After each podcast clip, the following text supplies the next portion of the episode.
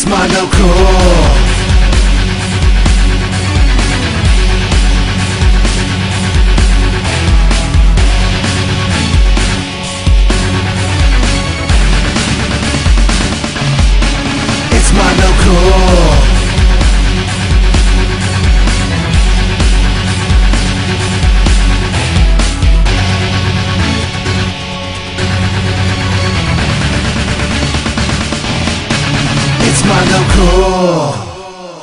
That's right, boys. Mondo Cool.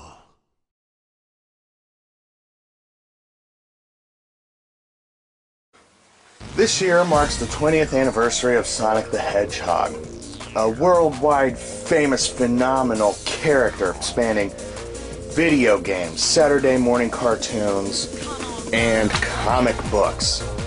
Now, this is my first exposure to the Archie comic, which I believe has been running since 1993. And for their part in Sonic's 20th celebration, for their part in Sonic's 20th anniversary celebration, they brought us this four-part Sonic Genesis miniseries, which is absolutely phenomenal. I had a really good time reading through this. As I said, this is my first time being exposed to the Sonic the Hedgehog comic books, and I had a blast reading through them. Now, if you look at it, the artwork is actually really interesting. I had a lot of fun just flipping through these and looking at the artwork when I first got a hold of them.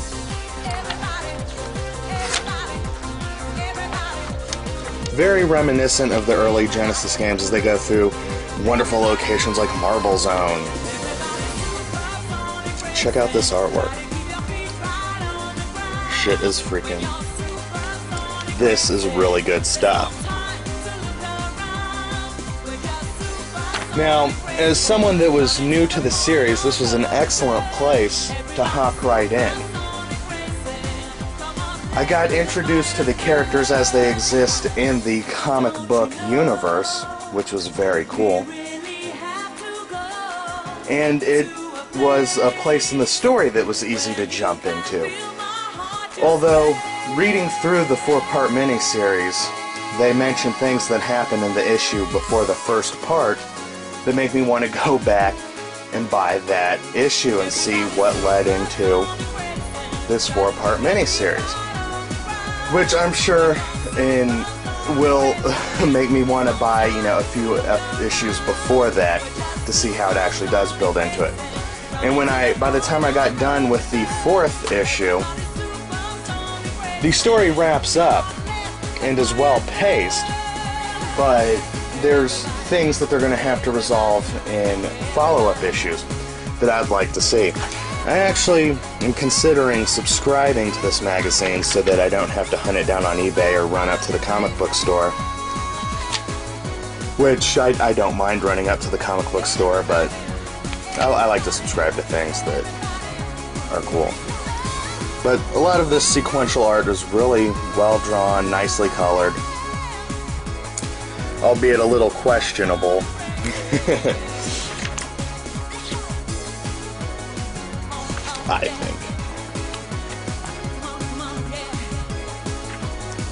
The most interesting part of this uh, four part series, for me, are the covers. The covers to these are very obviously reminiscent of the Sega Genesis or Mega Drive games, which I think add to their collectability. I mean, look at those. Those are something that I'd like to keep bagged and boarded, and maybe even display on the wall. Maybe frame them and hang them up, because that is some nice artwork, especially this one. This is my favorite cover, the one for Sonic uh, Genesis Part 2 very, very beautiful artwork, very reminiscent of Sonic the Hedgehog 2, something that I think is absolutely wonderful. The story, I thought, started out a little slow paced in the first issue, but by the time I got through the entire series, I think that it was very well paced. And as I said, this is my first real exposure into the deeper mythos of the Sonic the Hedgehog series, and I enjoyed it. Uh, for me, my basic only exposure to the series is the Genesis games, which I didn't really know the story to. You know, they were just games that I put in my Genesis and had a little bit of fun with back in the day, and uh, never really put too much thought into what's happening and why. You're just running to the right, getting rings and Chaos Emeralds, and trying to uh, throw a hedgehog at an angry dude that likes robot animals. So, this is my first real experience with, uh, you know, the deeper Sonic the Hedgehog characters and seeing them interact as characters. And it was an overall very uh, good experience. I enjoyed reading through these, and I will definitely be checking out issues 230 to see what happens after the conclusion.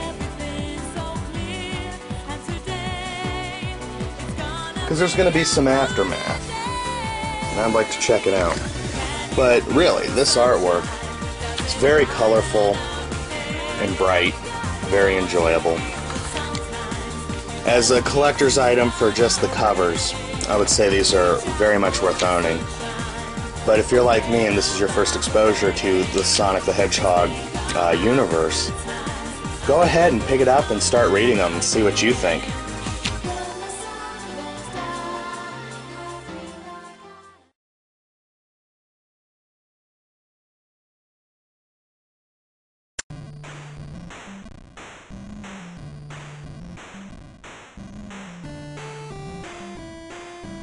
Arcade Legacy is an arcade on the outskirts of Cincinnati, Ohio. When I first got down there, I was very pleased to find out that the front part of the store sold, bought, and traded used video games, which is very neat. So I got a little bit of a surprise and spent some time rummaging through the used games and picked up a couple of items I was looking for. I picked up a copy of Earthworm Jim for the Super Famicom, which was surprising to see so many Super Famicom games, probably 15 to 20 at least, which is the most I've seen in person at a used game store. Which, you know, your mileage may vary depending on where you're from, but out here in Ohio, I was kind of surprised to see so many Japanese games. There's a fair number of PS1 and PS2 games. Um, I saw a couple of Sega CD games. There's some Sega Saturn stuff, so there's a decent selection. A lot of the uh, better, more in-demand, high-price items were behind the counter. Now, one of the cool things about this place, all the games that they have for sale, you can go and play on the consoles that he has set up. And a little, there's a little room with a bunch of TVs and system. So you can sit down and play any of these games. You know, if you want to test it out before you buy it, or if you just want to come in and check out some games I'm playing, you can uh, go over and sit down and have fun playing some console games, which is very, very cool. I enjoyed uh, the idea of that. I did not partake. I uh, ended up buying the two games that I saw because they were very reasonably priced, and uh, so I, I snapped those up because I happened to have been in the market for Earthworm Jim 1 and 2.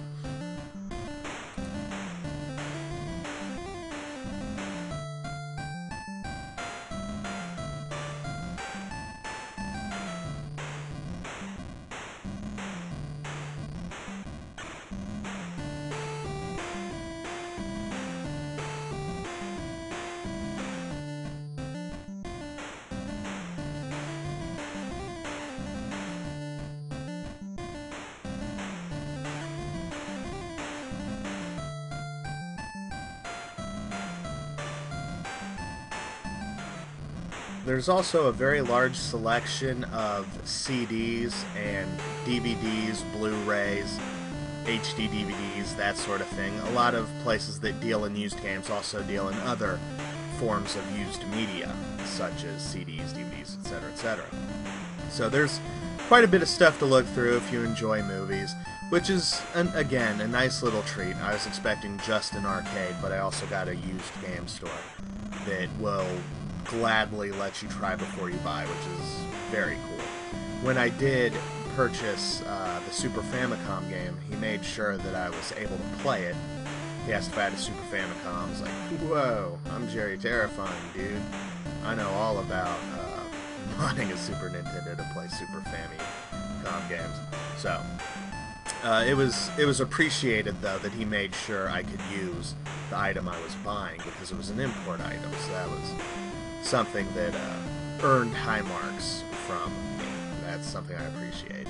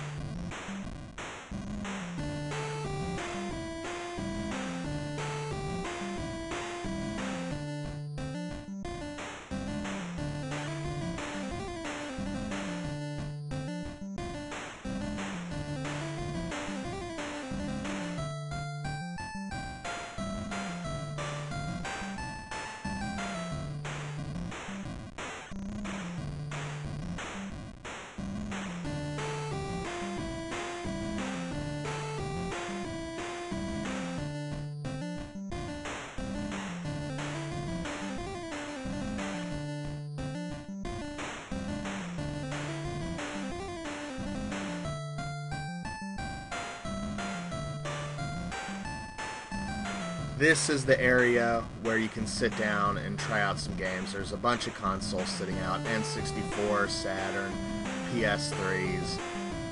Pretty much, you know, the main things that someone would want to sit down and play are located here for you to uh, throw some games at and have a good time. Now, the pricing scheme this is a modern arcade, so instead of having to chuck quarters into the arcade cabinets, all the games are set on free play. When you first walk in, the owner is behind the counter and you you pay a small fee. I believe I'm going off my memory here. It's like 5 bucks for an hour, $8 for 2 hours, or $10 for an all-day long pass. So when you go in and pay, he gives you a business card and he marks down uh, the amount of time you've bought and your fifth visit is free, I believe, or it may be five visits. Yeah, after your fifth visit, your sixth visit is free. So that is also very, very cool. Uh, I've got my little business card here. He put a stamp on the back and a date, and uh, pretty cool that you know if you're a frequent customer, you get um, little benefits like that. Plus, ten dollars for an all-day pass is uh, very reasonable. If these games were set at a quarter uh, play in less than two hours, I would have burnt through a whole hell of a lot more than ten dollars worth of quarters. Um, I would guesstimate there's maybe 30 to 40 machines sitting around. Some of the things that caught my attention X Men Arcade has a six player cab. TMNT Arcade has the four-player cab. There's a Bomberman game. That that was pretty sweet. It's got a couple of Neo Geos sitting out. Had Metal Slug 4 running on on it. Uh, Alien vs Predator. That was awesome. That was the first time I ever played the arcade version of that. That was a really uh, fun experience. Something I've been craving for months now, light gun games. I don't think I show any footage of this uh, brief walkthrough but there were a couple of light gun games that I I put some time into. Like here, Area 51, for example, had a little bit of fun playing that. Um, the other one I was playing, I think it was a Namco game, and uh, it had ninjas, and you were shooting the ninjas.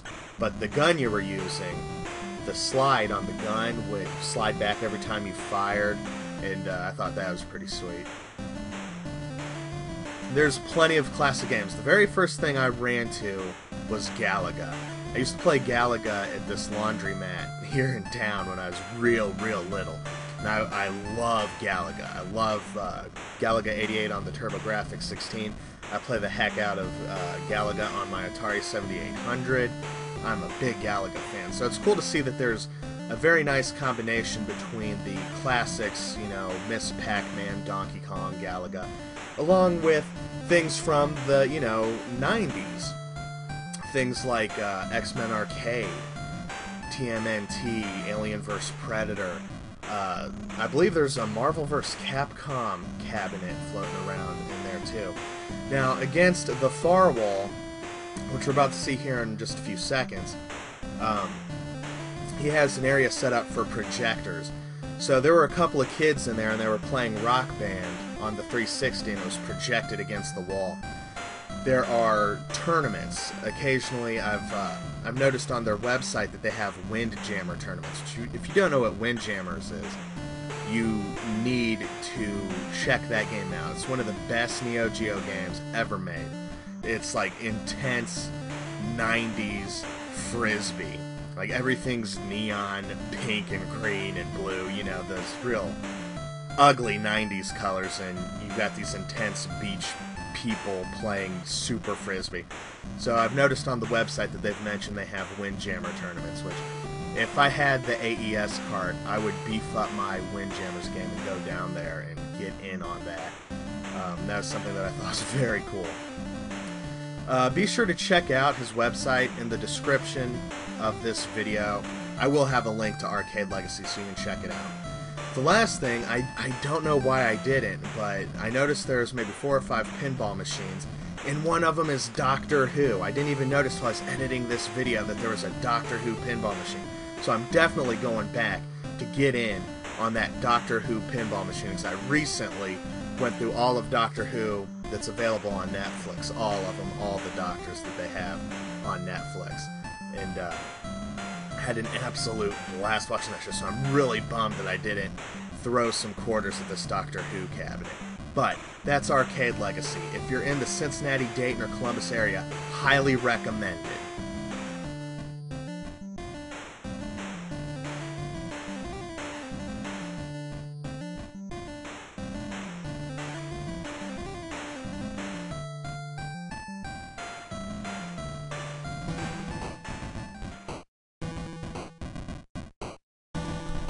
Number 10 on the top 10 console countdown of all time, the Sony PlayStation 3.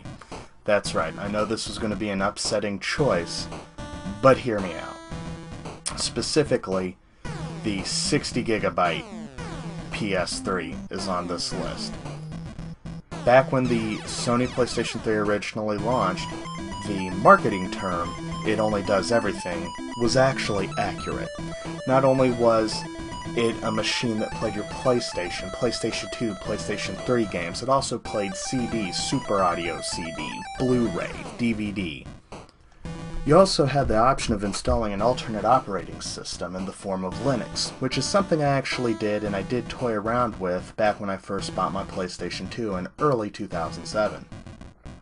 So it was kind of disheartening to see that as the PS3 was too expensive for the time, they started removing features like PlayStation 2 backwards compatibility, and eventually Linux support was removed altogether as well.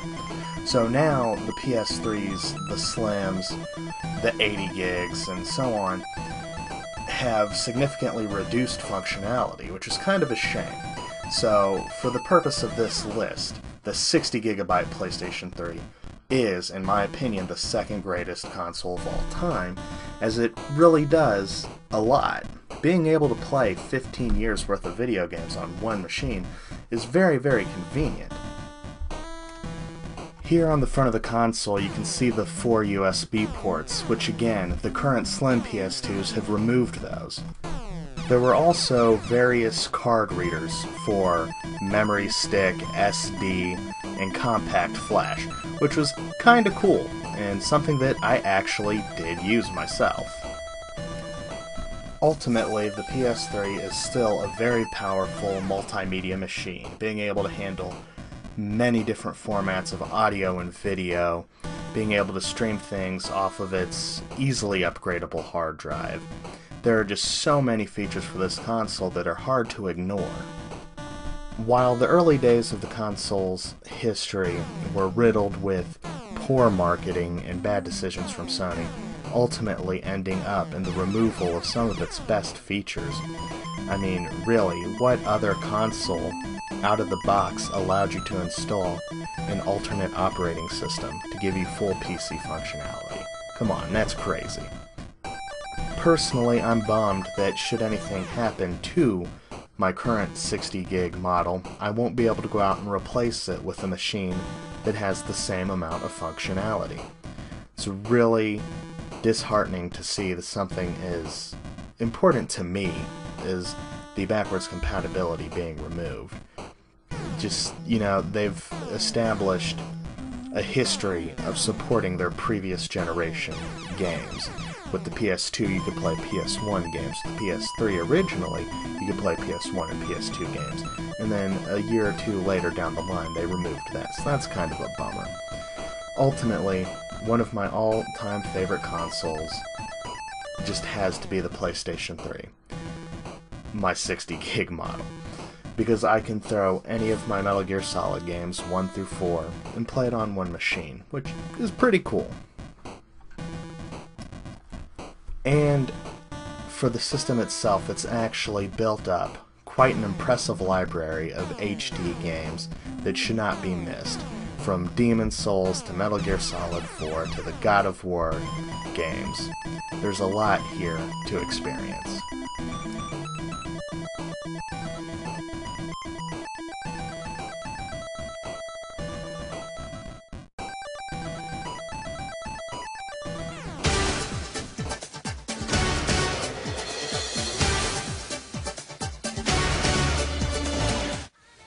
Gundam the 8th MS Team is an OVA series similar to 0080 War in the Pocket, in that it takes place during the events of the original Mobile Gundam. This one, however, taking place across the entire war up until the last couple of weeks. Also, unlike War in the Pocket, which was 6 episodes, 8th MS Team is 12. An interesting aspect about the 8th MS Team is that it takes place pretty much in the perspective of a normal soldier in the Earth Federation during the actual war. Because of this, there's no mention of new types, and there is only one space battle which occurs in the first episode, while the rest of the series is mainly jungle and guerrilla warfare style fighting, which is very unique to Gundam in general. The animation in the 8th MS team is great. There's plenty of detail and fluidity in both the environments and the characters. The mobile suits especially have a very heavy look feel to them in this series, which fits the mood of the show. A lot of the environments in the series are mostly jungle, and there's an incredible amount of detail that goes into these shots. Similar to 0080 War in the Pocket, this is an OVA series, this one lasting up to 12 episodes like I said before, and is understandable as to why the animation is so good if this show was stretched out to the length of an average series, which usually range between 24 26 episodes on average, I'm sure the animation would have suffered. But luckily, this short length of the show inspired higher quality animation.